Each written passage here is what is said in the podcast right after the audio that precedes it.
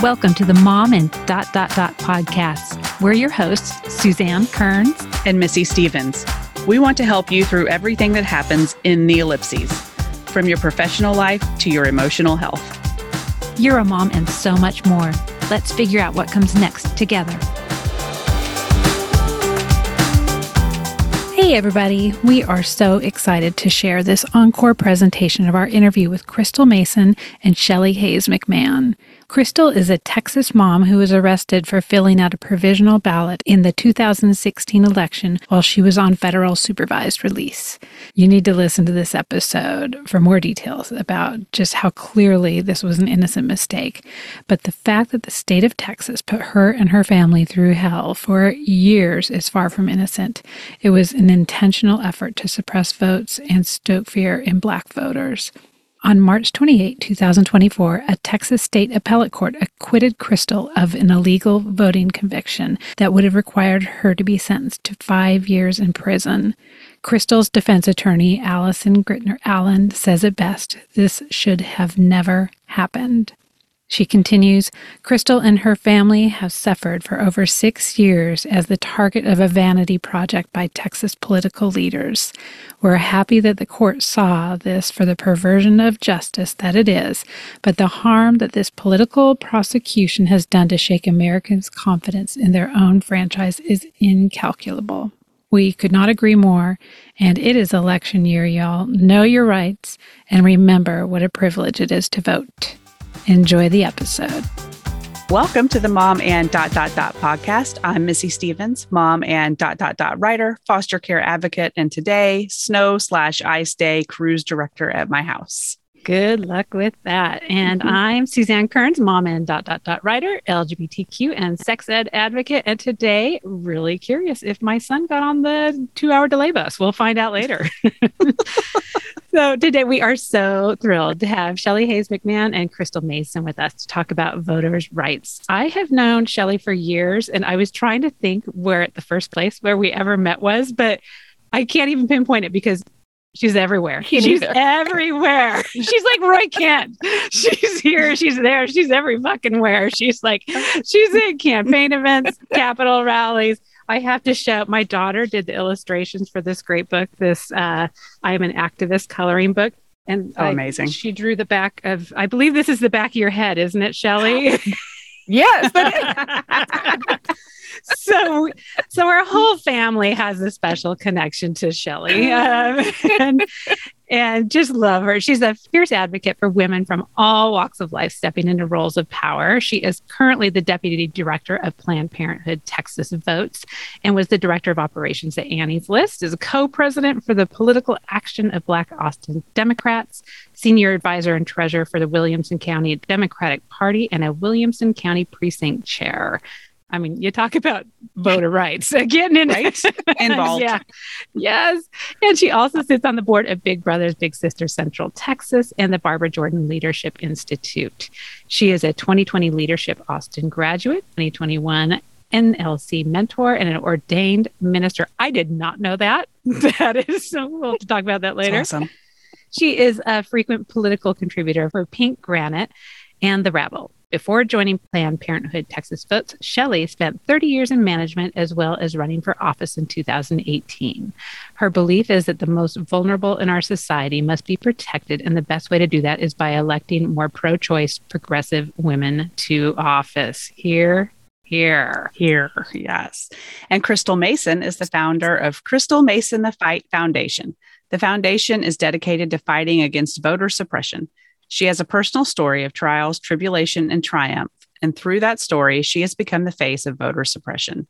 In 2016, Crystal did what any noble American would do and cast her vote at the ballot box, hoping to be the change that she wants to see. Instead, she was given a five year prison sentence after casting a provisional ballot that was ultimately rejected in the 2016 election.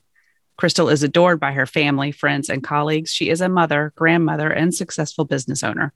If asked who she is, Crystal will tell you, I am a rehabilitated felon that believes in second chances. So do we. So do we. Oh, we're so honored to have both of you here. Thank you so much for joining us today. Yes.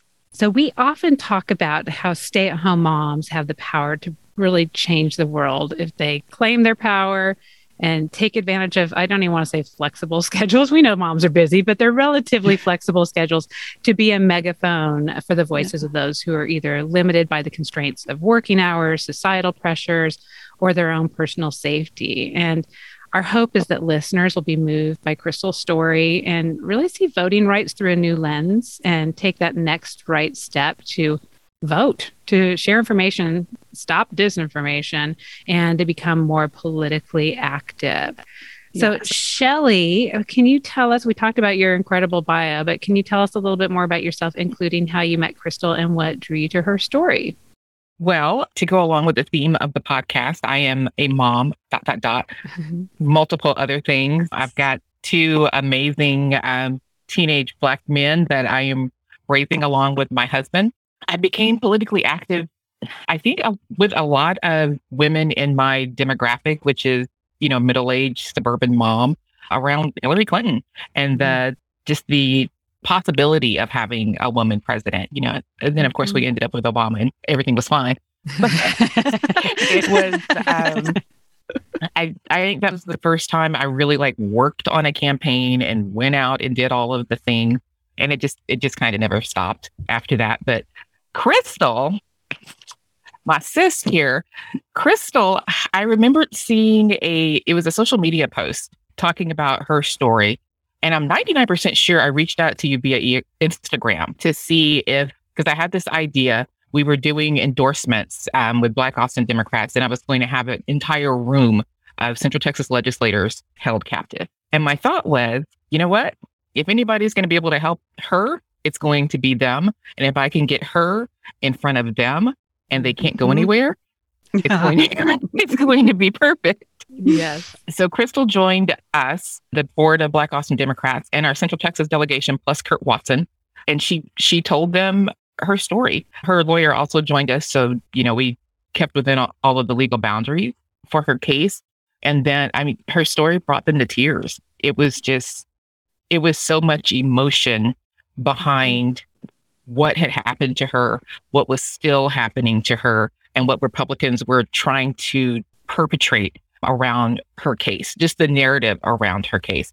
So she and I, you know, I I feel spiritually connected to Crystal because she is just she is everything that the fight embodies. When we come when we talk about voting rights and we talk about mm. um, voter suppression. I love her dearly. I have to love her from afar because she lives up north and I'm down here, but she she is in my thoughts and prayers every day. I will text her and just let her know, "Hey, I'm thinking about you today. what you need. I I got a feeling." But yeah, she is just You know what? I'll I'll let her tell her story and we'll just switch it on over to her. Wonderful. Well, that was the perfect lead in to Crystal telling her story. And we know that you cannot tell us a lot of details of your case. But maybe you can tell us a little bit more just about who you are outside of that case, what you're doing for voters' rights, your relationship with Shelly, your relationship with your family and friends, whatever you're comfortable telling us about. Thank you. Appreciate it. Well, my name is Crystal Mason. And just to give you an intro of the beginning, um, I had a white collar offense and I went to the feds at that time. When I got out, I, I kept I kept telling my kids that, hey, when I got out, hey, even though you hit that bump in the road, you can still get back on track. So I got out. I was in school, full time student, working a full time job, just getting everything back on track. And got insurance for the kids again, just things that they had missed while I was gone. Yeah. Yeah. Important things. And um, my mom, her house, well, this is my household, but she was running the household while I was gone. So she's real big with keeping these voter registration cards together. Anybody that's 18 years old, she has these voter registration cards for them already, and it's time to go to the poll. Love so, it. mom, remember, I'm working a full time job, just got out, just going to school, strengthening my family ties with the kids, activities, school, and everything else. So, mom was like, hey, you know, you got, you know, you got to go vote, Crystal. I was like, okay, mom, yeah, I got you. I'm going to do this. And she was just like, it was the last day. I was getting ready to go to work, getting up early in the morning. And she got up and she's like, Hey, you noticed the last day to vote. I said, Mom, I'm going. So at that time I knew I wasn't going to school because if I go to school, I'll miss it. So I got off work. When I got off work, went to the polling place and to the same polling place I went to in 2012. I've been living in my house since 08. So I go to the local church and I go and I say, um, I'm here to vote. And they looked for my name. They didn't see my name. So the mm. first thing in my mind, I thought, well, I gave mom power of attorney of the kids, power of attorney of the house and everything. So maybe I'm not on the polling thing. So I have a hyphenated name. They looked both ways and I was like, well, wow, you know? So I got ready to go. It was late, dark, and it was raining. So it was time for me to go. And a 16 year old guy told me, Hey, you can fill out a provisional ballot. And I said, Well, what's that? He said, If you're at the right location, it'll count. And if you're not, it won't. I'm like, That's easy. Go ahead and do this. Mm-hmm. So a lady came, she took my ID, she left, she walked, she came back, she was set a couple tables back from the entry place. And she kept telling me, make sure everything matches your ID. And I was like, okay, it's easy. So I was just filling out the forms and I made sure everything matched. And I went to go to the booth and I asked her, um, I said, I, I wanted to do a straight ticket. And she got up, she showed me, and then she moved out the way I did. I put everything in the bag and I left. I received a call from my supervised release officer, and she said she needed me to come in. And I was like, that's you know, because once you deal with, you're done with your fed time, you, you're on something called supervised release. Mm-hmm. And this is something that you pretty much, you fill out a form every month and you really don't go meet anybody, you know, they'll keep, they can call you in randomly to go do a UA or, you know, just to see mm-hmm. what, what you're doing, ask for a paycheck stuff or something. But it's, it's like randomly, like every six months. Mm-hmm. So when she called me, I'm thinking like, okay, well, maybe this is the UA. Okay. So I I didn't take a lunch to get off work early to fly over there because I had to go to school. And I get over there and she said, Hey, how you doing? And I was like, I'm fine. And she was like, That's it. Like weird. So I go downstairs. When I go downstairs, a lady asked me, she said, Are you Crystal Mason? I said, I am. She said, Go ahead and put your hands behind your back. You're being arrested for illegally voting. I said, What? I, I didn't illegally vote though. I, I, I went back to thinking like I put everything right that was on the on my driver's license. Like I didn't illegally vote. Mm-hmm. And she said, being on probation, you're ineligible to vote. And I was like, wow. But I'm thinking like this, we at the right location because my supervised release officer is upstairs. So let's go talk to her so we can figure this out. Mm-hmm. I go to jail. When I get out of jail, yeah, when I get out of jail, the feds just say, oh, we're just going to sit this aside. And that's what they did. Instead of stepping up and saying, hey, we did something very, very wrong. We don't have something in place. This is absolutely wrong. They didn't. They just moved over out the way, and I went through the procedure with, with the state case. So I got a call. I kept, my attorney kept telling me, oh, this is going to be an open and closed case. This is going to be an open and closed case. And um, 2018, April, he said, we're going to trial. He told me three days before. And I was like, what? We're going to trial? He's like, yeah. He told me this. My judge, my federal judge, he's a very harsh judge, Judge McBryde. If anybody know him, you can look him up. And so with my, my nonviolent white collar offense, my, my choice, the governor, the governor said, give me probation, but my, my judge don't do plea deals. He gave me five years. So knowing what type of judge I got, when my attorney told me, Hey, Crystal, do you want to do a trial by jury or a, tra- a trial by judge? He said, well, let me tell you this. You're the judge has practiced up under McBryde, so he know how he is. So he'll know that you'll never do anything to go back before his court again. That's the reason why I didn't do a trial by jury. Because if I would have did a trial by jury, I wouldn't be here today. But I, I did a trial by judge. And in my trial, they put on a whole, I was, first of all, I was the only witness. My, my attorney didn't do anything. I didn't have no character witness. I didn't even get who was the witnesses that was against me. I would have known it was my neighbor across the street. But we could, it's a, it's a long story on that end. So I'm going through trial and I'm looking like, wow, like this is for real. My supervised release officer, supervisor, the U.S. probation officer of Northern District, Kenneth Mays, testified on the stand and said, no, we never told her she couldn't vote. No, she never signed anything. So we got the judgment and commitment. They didn't say anything that I was eligible to vote you have your terms of supervised release that says no felons, no drugs, no, it lists everything down. It tell me I was ineligible to vote. Yet the judge found me guilty and sentenced me to five years for illegally voting. for filling out a provisional ballot that never counted. So um, it was devastating. I mean, I had to think like I was about to go to prison. I'm about to go to prison right now. So this was the same attorney that I had for my federal. So I had to think like, what do I do?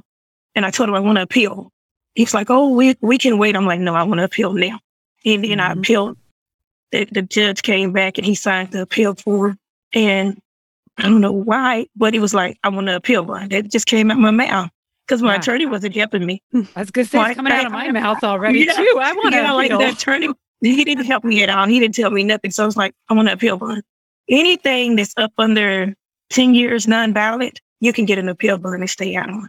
So he granted me an appeal bond, and that's the reason why I'm out today. And I looked at um, so many people. They're they're like, oh no. If you look at, I'm a I'm a mother. I'm a black mother with kids, and they're, sending me to prison for voting. And what does that do? It scares the people from the poll. They're like, oh yeah. no, I'm not voting. I'm not going to do it. Whenever you, it's second guessing yourself now because you're like, oh no, I got a felony. I got a felony. But in the state of Texas, even if you have a felony, as long as you have discharged your sentence in your time, you're eligible to vote. But yeah. because of the way it just happened to me, people were scared. They were scared to go to the poll. Yeah. And that was the very first thing that popped into my head after learning about your case. If you look at it in the context of the larger voting rights fight going on in the country, it is. It's just sowing that confusion.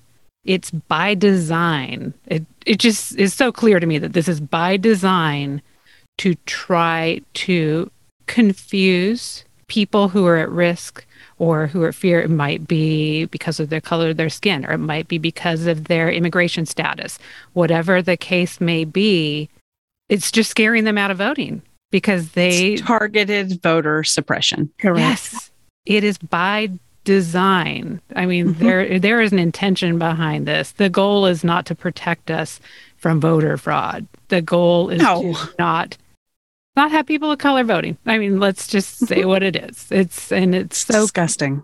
It's so clear, especially the night that I was inviting Shelly onto the show. Um, it just happened to be the next day, I think. I was watching Rachel Maddow and she did a special about, um, it was Pamela Moses. So it wasn't mm-hmm. your story, but so, I mean, it might as well have been so similar. Mm-hmm. She got six years instead of five and she lives in Tennessee. But she contrasted it to four white men, Republicans, not, I mean, I guess we can call this a is this a bipartisan issue? I don't know. It, it gets a little partisan for me, but um, let's just so, call it what it is. Yeah. So the, these four men who intentionally took the voter form for a deceased relative. So I mean, they know that I am not my mom. I am not my dead wife. I am not my whoever. They filled that out and turned it in. I mean, to me, that that's voter fraud. What what you did was a it was a mistake. It was an accident from not having the correct information. And the vote never even counted. Yeah, let's, let's make That's that right. clear. It was a provisional ballot. Right. But these these four guys who filled out ballots for deceased relatives just basically got a slap on the head. No one had prison time.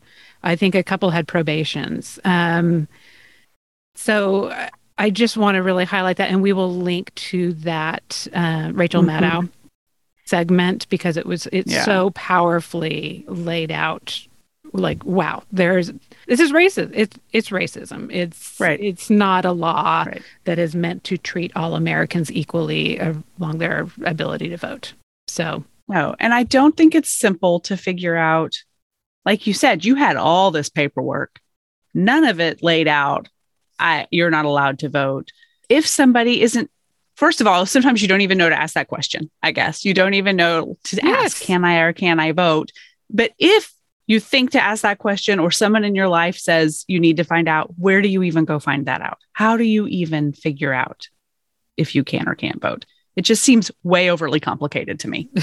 yes. I mean, yeah, who do you call? Is there a yeah. website, Shelly? Where, where do we go to find out if we're eligible to vote? Yeah, and I think that there's an important distinction between voter suppression and voter intimidation.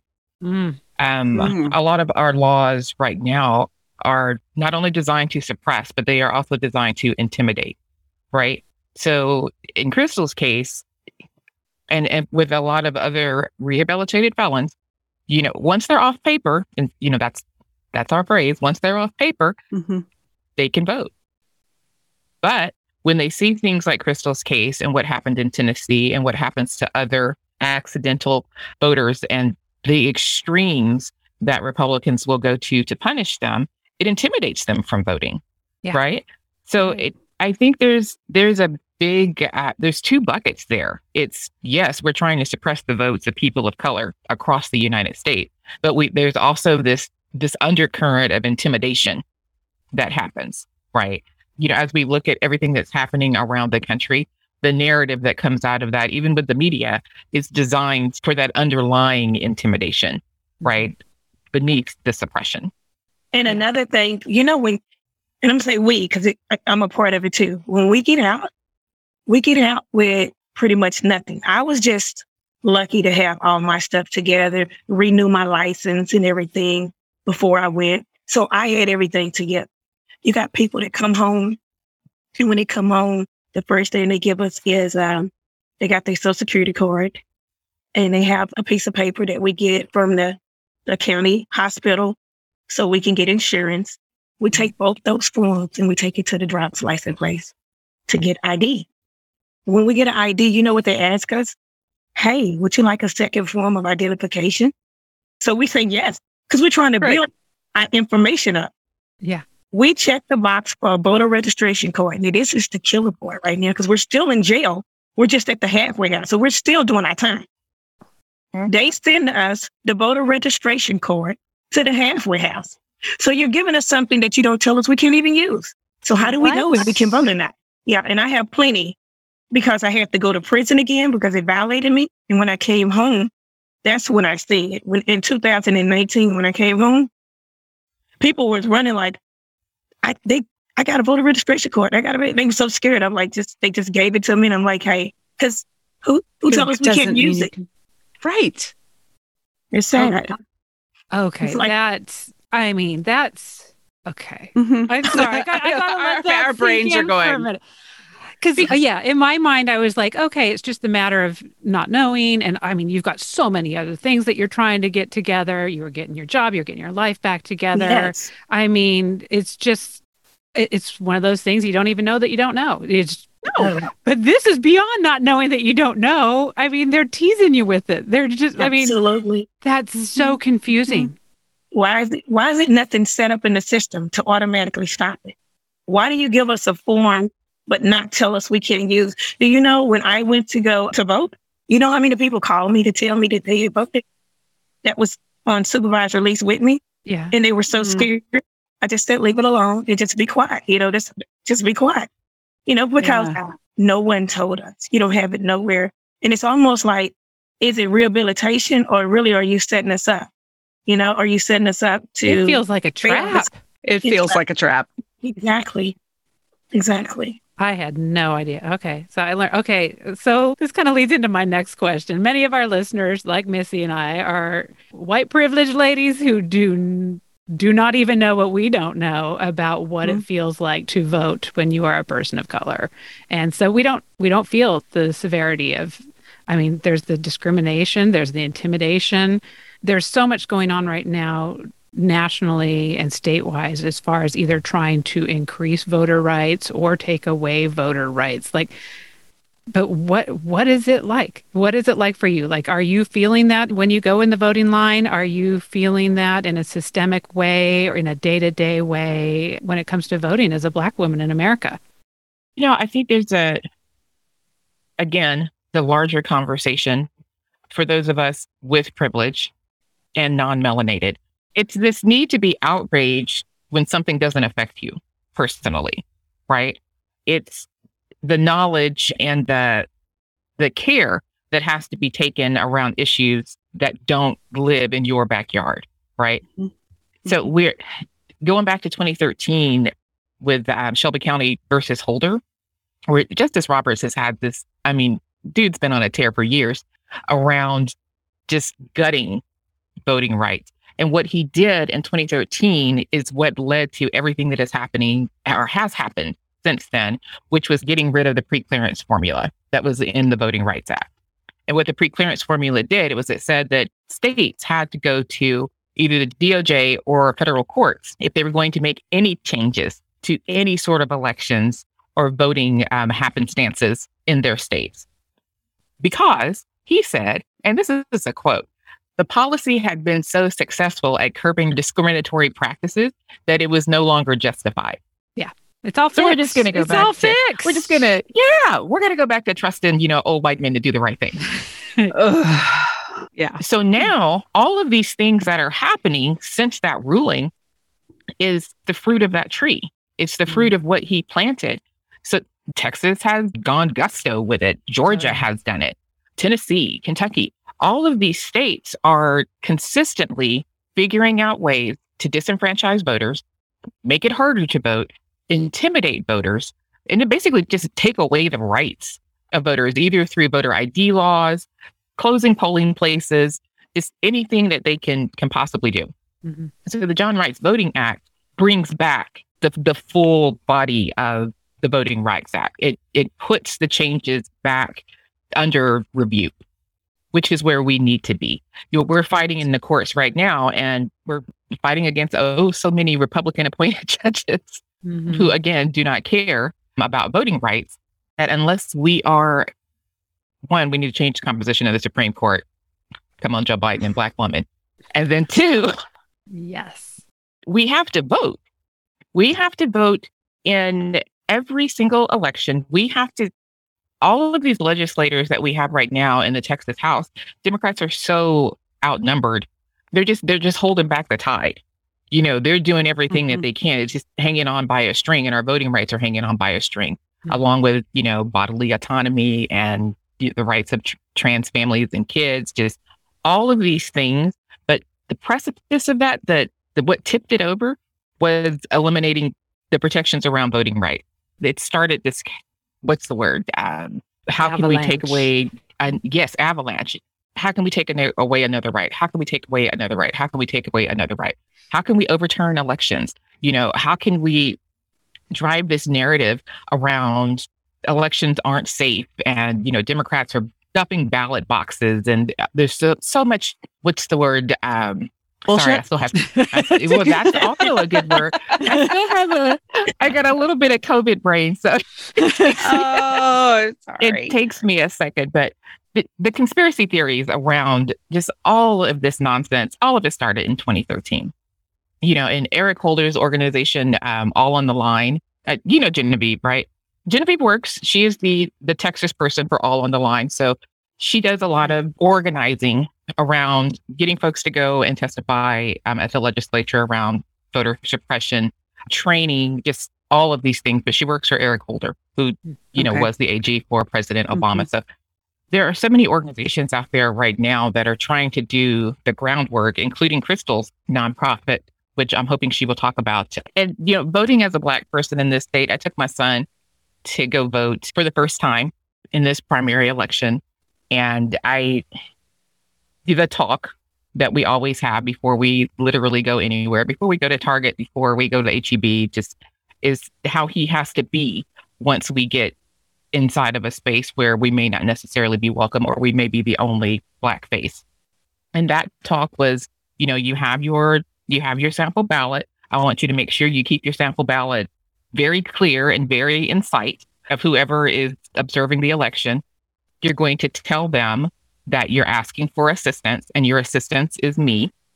And I'll find a little affidavit there. I'm an election judge too. It's crazy. Ah. But we'll get into we'll get into that later. But you know, when we walked in, there's just this all eyes on you kind of thing. I'm up here in Williamson County, so everybody turns and looks. And you know, we're six feet tall. We're not small people either. they see You're not sneaking in. yes, we are not sliding in anywhere, you know. And he he goes up to the election clerk, gives him his ID, and the guy is asking him. He asked him a couple of questions. He asked him what what was his address, which is not the correct question. You're supposed to Really? ask what is. Mhm. You're supposed to. It, we are supposed to ask what is your current address, right? And then the other thing that, yeah, it's a whole thing. it's a whole thing.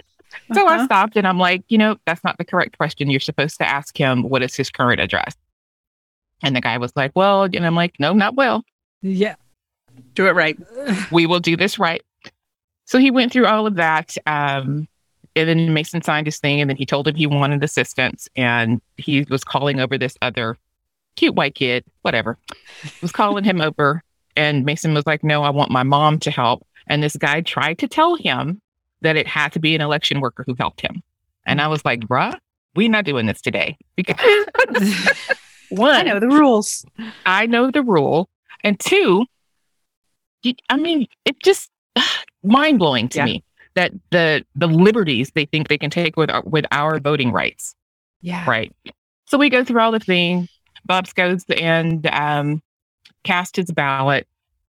The other thing that was interesting about our voting experience was the elections clerk tried to tell us that we had to use the same machine. He and I did.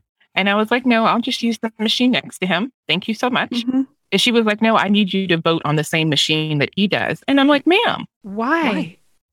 exactly. why? Why is this a thing? And she could not tell me why she wanted me. She just wanted me to vote on the same machine. It's not a rule, Mhm. it's not a law, it's nothing. So it's it's very important that we know our rights as people of color when we go to vote because there you have people who are they've worked elections for years and years and years and they have their own personal rules around um, You see them you- when you get there. They're a thousand years old. ma'am. I mean, ma'am. Yes. There, there's a, there is a lot of that, So- and things have changed, especially over the last couple of years with our last um, legislative session. With poll watchers, poll watchers have way too much leeway now. But we went through poll watcher training when I went for my, my election judge training this time around. But voting as a person of color, and I'll tell you, it's one of the reasons I work election.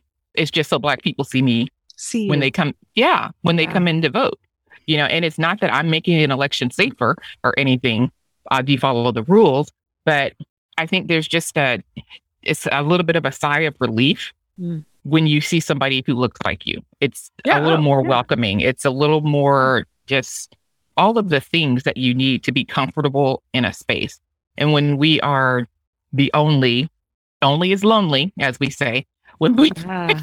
when we are the only, it can be very intimidating.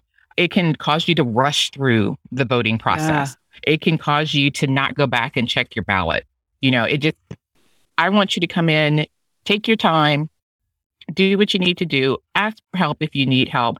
And if you're not comfortable asking a non melanated person for help, then you have someone who looks like you Mhm. in the in the at the poll. So, but to your point, Suzanne, yeah, I went for my election judge training. I was the youngest person in the room. I'm 52 years old, I love being the youngest person in the room. and it doesn't happen to me often anymore. so yes, I mean that there is a gap um, Yeah. between 75 and 50 some odd, you know, and even the 40 some odds Yeah. where where there's no representation there. So yeah, it's it's a lot. And I feel like I am just wandering all over the place. But Well, you've you've said so many important things, and I want. I know we can't boil it down. There's no boiling this issue down. My stomach is in knots. I feel nauseated. I'm angry. I want our listeners to feel angry too, because I think that's part of changing this. Mhm. Is there something, if somebody's listening and they're saying, I'm angry, I have no idea where to start. What is the first thing they need to start paying attention to to make a, ch- a change here? I mean, it's systemic, it's broken, it's so old. Where do we start today? I think depending on where you are, look at what's going on in your state. You know, Yeah. look at what's happening at your state legislature. Look at what's happening around redistricting lines being drawn in your state because those are also drawn to, you know, suppress and disenfranchise voters, especially voters of color. Get involved in that. Secondary is vote. I mean, oh my Yeah. God. And you have to vote in line with your your personal beliefs.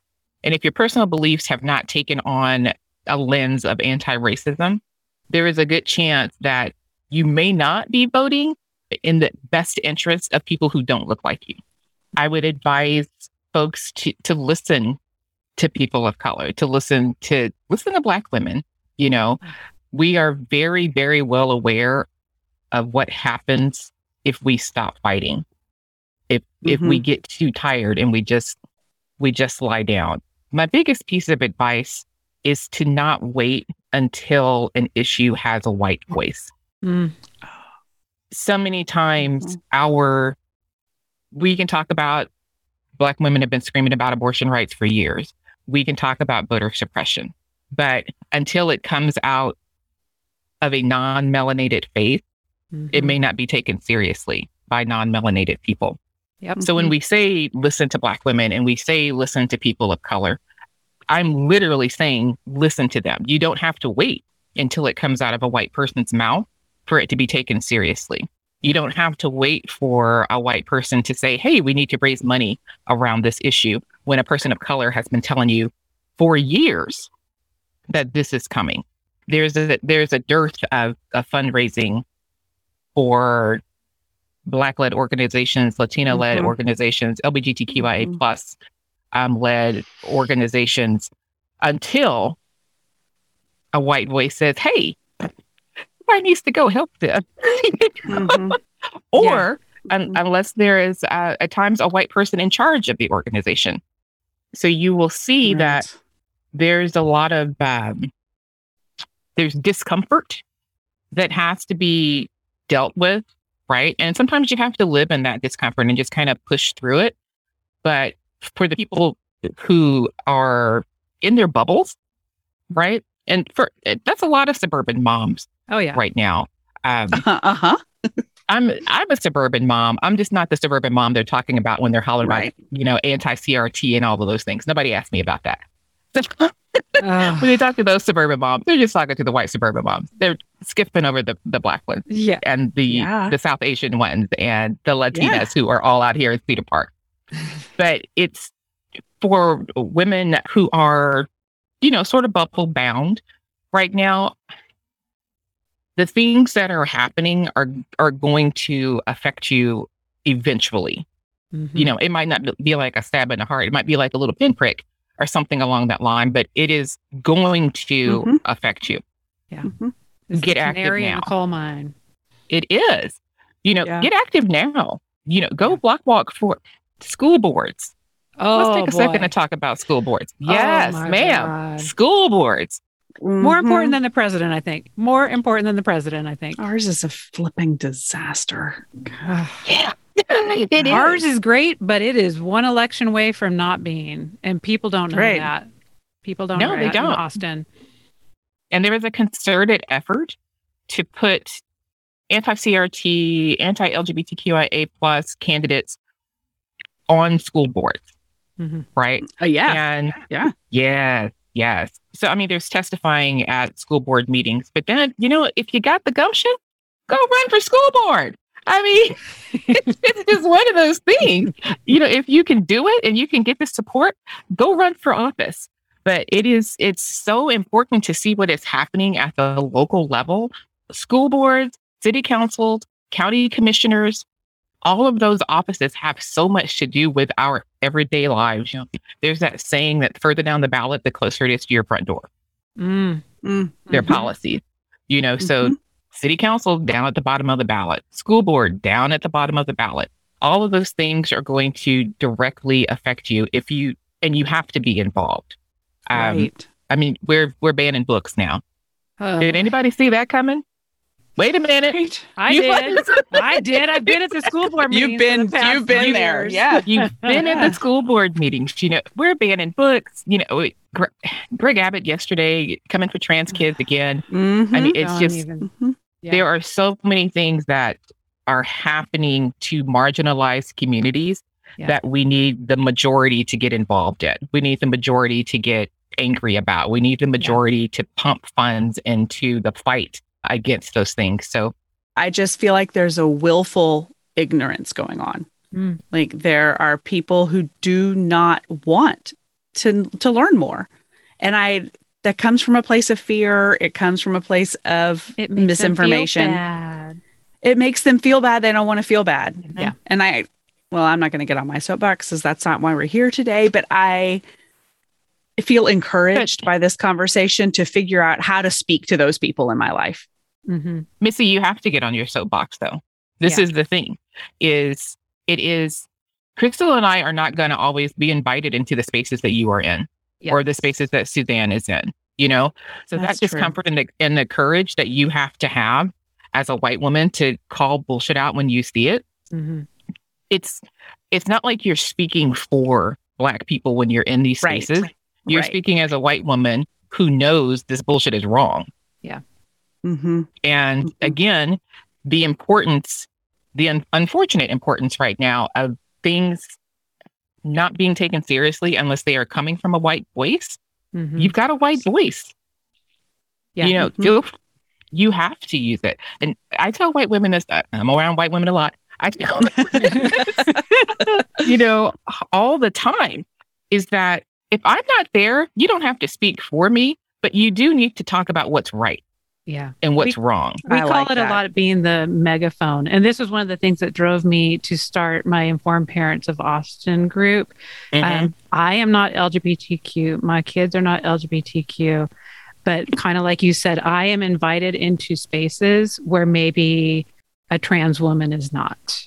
Right. And I can speak up again, not trying to put words in their mouth, but to be a megaphone and to mm-hmm. echo what what needs to be heard to keep them safe because yeah we do have access to the ears and i call in that case i've got straight privilege which is yeah. i people will listen to me in a different way than they would someone who they think that you know they've got a I hate to say dog in the fight. I really need to find a better saying than that. But to feel that you know this isn't for me. This is just basic decent mm-hmm. humanity. Mm-hmm. And mm-hmm. there is a fear. There's a fear you're going to do it wrong and you just got to be willing to do it wrong and be corrected and keep moving because I think that is there probably are people who are just putting their head in the sand like an ostrich but then there are people who are these well-meaning white women who but don't want to like say the wrong thing or mm-hmm. you know mm-hmm. I I can mess up someone's pronouns like nobody's business but you know what I'm still trying to speak up you're the in the arena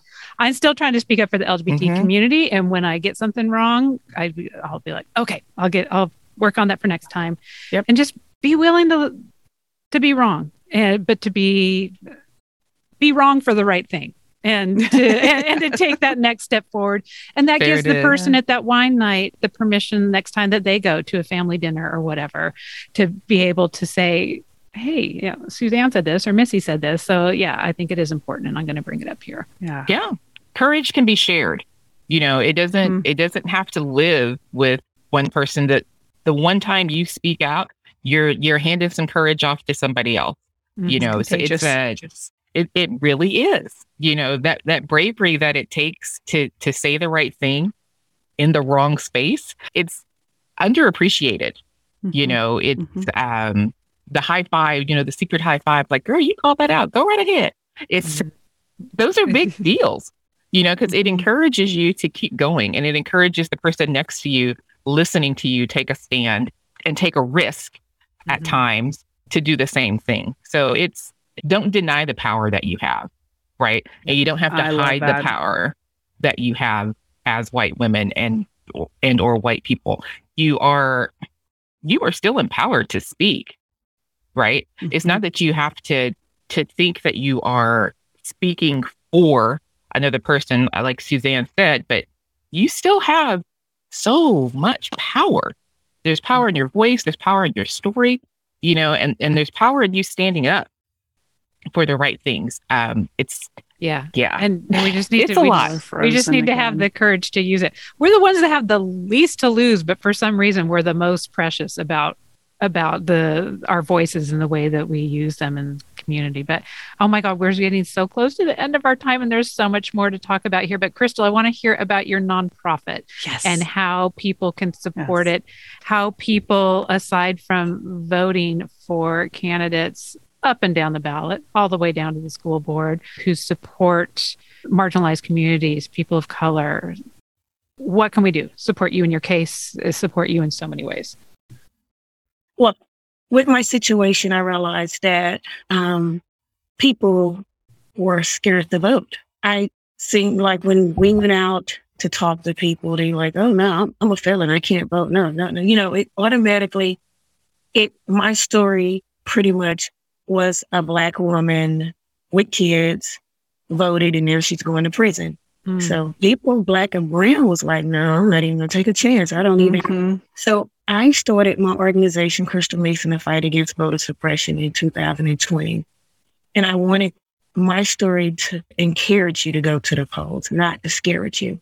So that's the reason why I was out canvassing in the neighborhoods and talking to people and letting them know if I don't know if you're ineligible to vote, if you're if it's something, if it's a question I don't know, I have 12 attorneys that I can reach out to to get mm-hmm. the right answer for you. But I let them know the reason why it's so important to go to the polls because I've always only voted in the presidential election. Now I voted, but only in the presidential election. Mm. And I realized it starts right here at home, and that's the local elections. You understand? The judge, the DA, the prosecutor, they're all elected officials. So all of them played a part in my case. So this is the reason why I go out and I network and I tell people about my story because we can go out there and we can make a change. And, and so we go out, I set up, we all registered voters. Uh, we're all deputizers. My kids, I got like 12 members of my family. We're, we're, registered in Tarrant County as well as Dallas County.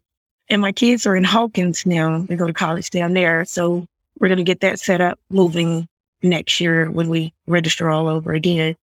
And I set up voter registration drives everywhere. And I go out in the neighborhoods, canvassing, telling everybody, hey, I'm going to hold this event. We're going to have food and the bounce houses, things, activities for them to do. And I do this out of my pocket. So, you know, if you want to help or support me in any kind of way or e- even join, my organization is crystalmasonthefight.org, or you can go to my GoFundMe page at hashtag justice, the number four, Crystal Mason.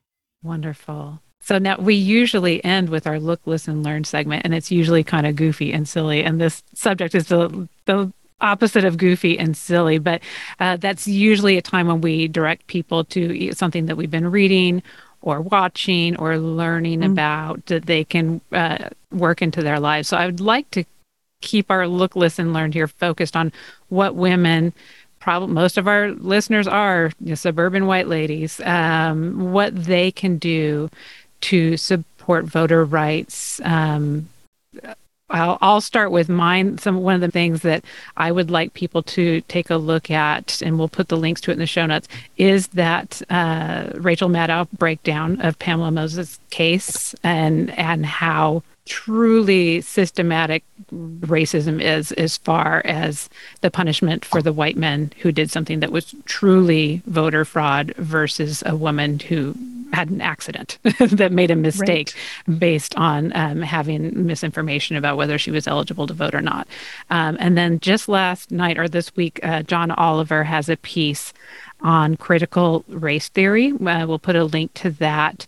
And I think the main thing that came out of that, there's so many people, and they even had like Tucker Carlson on Fox News when someone was like, So what, you know, what is critical race theory? And he's like, Oh, well, it's the idea that, you know, white people are bad and you know and one race is better than the other and everybody's like no that's not what it is so let's just clear it up here right now what critical race theory is the idea that racism isn't just people who are racist, but the idea that the actual legal systems and policies, things that like we had talked about today, have race baked into them. Um, so it's not just mm-hmm. one person; it's it's a system. Um, so if anybody's heard it, the term thrown around and didn't quite know what it was, that's what it was. And he does a really nice piece about breaking down and again talking about the school boards. I sat through all the State Board of Education, uh, the new health curriculum textbooks. You'd be you'd be shocked how the health textbook somehow became an anti-CRT messaging point for literally over a hundred white ladies to get up and talk about. Um, so it's coming. It's coming. yeah, they've yep. got they've got uh, a lot of time to spend and they got a lot of money to spend um, and they are coming for those school board seats so take those seriously know what they're talking about oh no. They i mean it started out like my fight was against uh, they were fighting against sex ed and lgbtq students. Then they just roll they just take this mass of people and then they're like now we're going to be anti-mask. Okay what is it now? Now we're going to be burning books and now we are anti-crt and they just they just migrate from cause to ugly cause and mm-hmm. and their strategy will be coming to take over the school board and that is going to hit you so directly so be on it do you have any particular books or articles or things that you want to make sure that listeners uh, take a look at I'll start with Shelly. You're on my left. well, it turns out I do. Um, so while you are while you are taking in the media, um, as much, I love Rachel Maddow and I love John Oliver. Um, there are some amazing Black commentators out there. Um, mm-hmm. Tiffany Cross on the Cross Connection, Joy-Ann Reid, um, Jonathan Capehart. His he's Black gay man. I love his show. It's it's absolutely amazing. yeah, um, and there's an Instagram account called Black Woman Views. Mm. She's uh, Reese is amazing. So while, while you're taking in media, you know, make sure you're also listening to voices of color around mm-hmm. yes issues that affect people of color. I'm sorry, I'm choking to death today for some reason. But yeah, well, while you're choking, that is such a good point. Because look at me, look at me trying to be the woke white woman, like listening to the white voices channeling, like you had said before. When the heads of the organizations, the white people are more likely to listen to it. I, yeah, Look at me. Scary, right? I know. Scary. Look at me. Because you care. Yeah. Oh my goodness. Yes, yes. Okay, so this is my book. This is Black Food by Bryant Terry. I literally have a cookbook on my bedside table. It, it is not, it's a history of Black food across the diaspora. It also has Black art. There's a section on Black cooking in the queer community. I mean, it is just the most. I'll hold it up again so everybody can see it. It's, called it's Black a gorgeous cover, gorgeous, yeah. isn't it? Um, yeah, by Bryant Ter- Bryant Terry. Um, this is it's stories, art, and recipes from across the African diaspora, and it's just it's an amazing book. I have a cookbook on my bedside table. I don't even know how it happened, but my cousin got it for me for Christmas. And Get it in the kitchen. Amazing, it's an amazing, amazing book. I just I'd encourage everyone to to take a look at it. Love it. What about you, Crystal? Any any places that you'd like to direct anybody to for some looking, lo- learning, or listening? Um, not today. Sorry. Not today. No problem. no problem. Did you have anything, Missy? Yeah, I do. I have. Um, her name is Parker, but she goes by Kween Werk on social media. It's Queen with a K, Work with an E, and um, I have been sharing her with my white friends.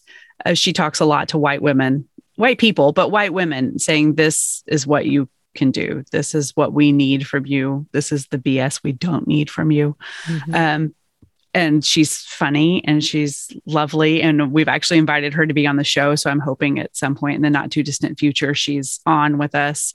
I found her i found her like i discovered her. I came across her on tiktok where i spend way too much time and follow her on tiktok. And she's also on instagram doing it's mostly the same material. Um, so whichever social media you like to waste your time on she's there. And it is less of a waste of time when you have someone like Kween Werk in your ear, teaching you so much. Mm-hmm. So I recommend going and giving her a follow. Just did it. Good. Wonderful. You're fast. She's awesome. Oh, well, we almost got y'all out of here in time. We're so yeah, close. Three minutes over. but no, I bet this is a subject that needs way more time than the one hour here. So I hope people yeah. will continue to follow up. Um, we'll put some additional links in the show notes for some other look, listen, learns, um, people of color speaking, listen to their voices not just the Rachel Maddows and the John Olivers. I'm so full of shame right now. But you know what? That's what we said. Do not be full of shame. That's no, just that's why I said. But you know what? You you do the thing and then you learn from it and you work forward. It's just yeah. like that's yeah. what we got to be willing to do. Put ourselves out there and do the best we can until we learn better. That's our that's our mom motto. all we can do. yep. Uh, is all there any is there anything we did not cover that you want to make sure uh, that we get out there? Um, and we'll definitely be putting the links in the show notes, Crystal, so they can learn more about your nonprofit follow up, um, your GoFundMe, all those good things. But is there anything else that you want to make sure listeners hear from you? Um, no, I do appreciate your time. Thank you. Oh, well, thank you. Thank you for being here. I'm going to join your nonprofit right now. Yeah. As soon as we're off of this. yes. And how about you, Shelly? Besides just telling everybody to get out there and vote, we got our primaries going on here in Austin. We have primaries going on and they still need poll workers. So, you know, if you have four, it, it's a paid gig. You only have to be 16 to work the polls. P O L L S. Um, and the that's a different podcast. It's a whole thing, right? Um, you only have to be 16 to uh, to work the polls in in Texas. So Travis County still needs poll workers. Um, Williamson County still needs poll workers. Um, even if you only have two to four hours to go and help, I would say please um, go go take the election training and and help out at the polls and vote. Of course, always vote and vote. Wonderful. Okay, those are some things that we can do. I mean, that's that's easy. I mean, that's just a that's couple a of hours. That's a couple hours. You can do it. And yeah, for sure, vote. I mean, people are literally going to jail for the ability to vote and for the privilege and honor mm-hmm. of voting. Mm-hmm. And for those of us who take it for granted, stop. It is stop. Yeah, you, you need to take it seriously. So thank you. Thank you so much for your time. We're honored to hear your story and be able to share it with our audience and we're going to continue to follow your story and and let people know how it progresses. So thank you for letting us be part of it. Thank you. All right. All right. Have, Have a wonderful rest of your snow day. yes. Go kick those kids out. Yeah. Good luck with the kiddos. All right. Thank you. Mm, bye-bye. Bye. Thank you so much for joining us for the Mom and Dot Dot Dot podcast. We hope you enjoyed today's show, and if you know someone else who could benefit from the episode, please be sure and share it with them. And while we're begging, please subscribe and rate us wherever it is you listen to podcasts. You can find links to all the things we discussed today in our show notes or over at our website, momandpodcast.com, with the A A N D D spelled out. In between shows, find us over at the socials, including our private Mom and Community Facebook group. The links to that group and all of our socials can be found at momandpodcast.com. Thank you so much for your support. We appreciate you more than you know. Now go out there and make your ellipses count.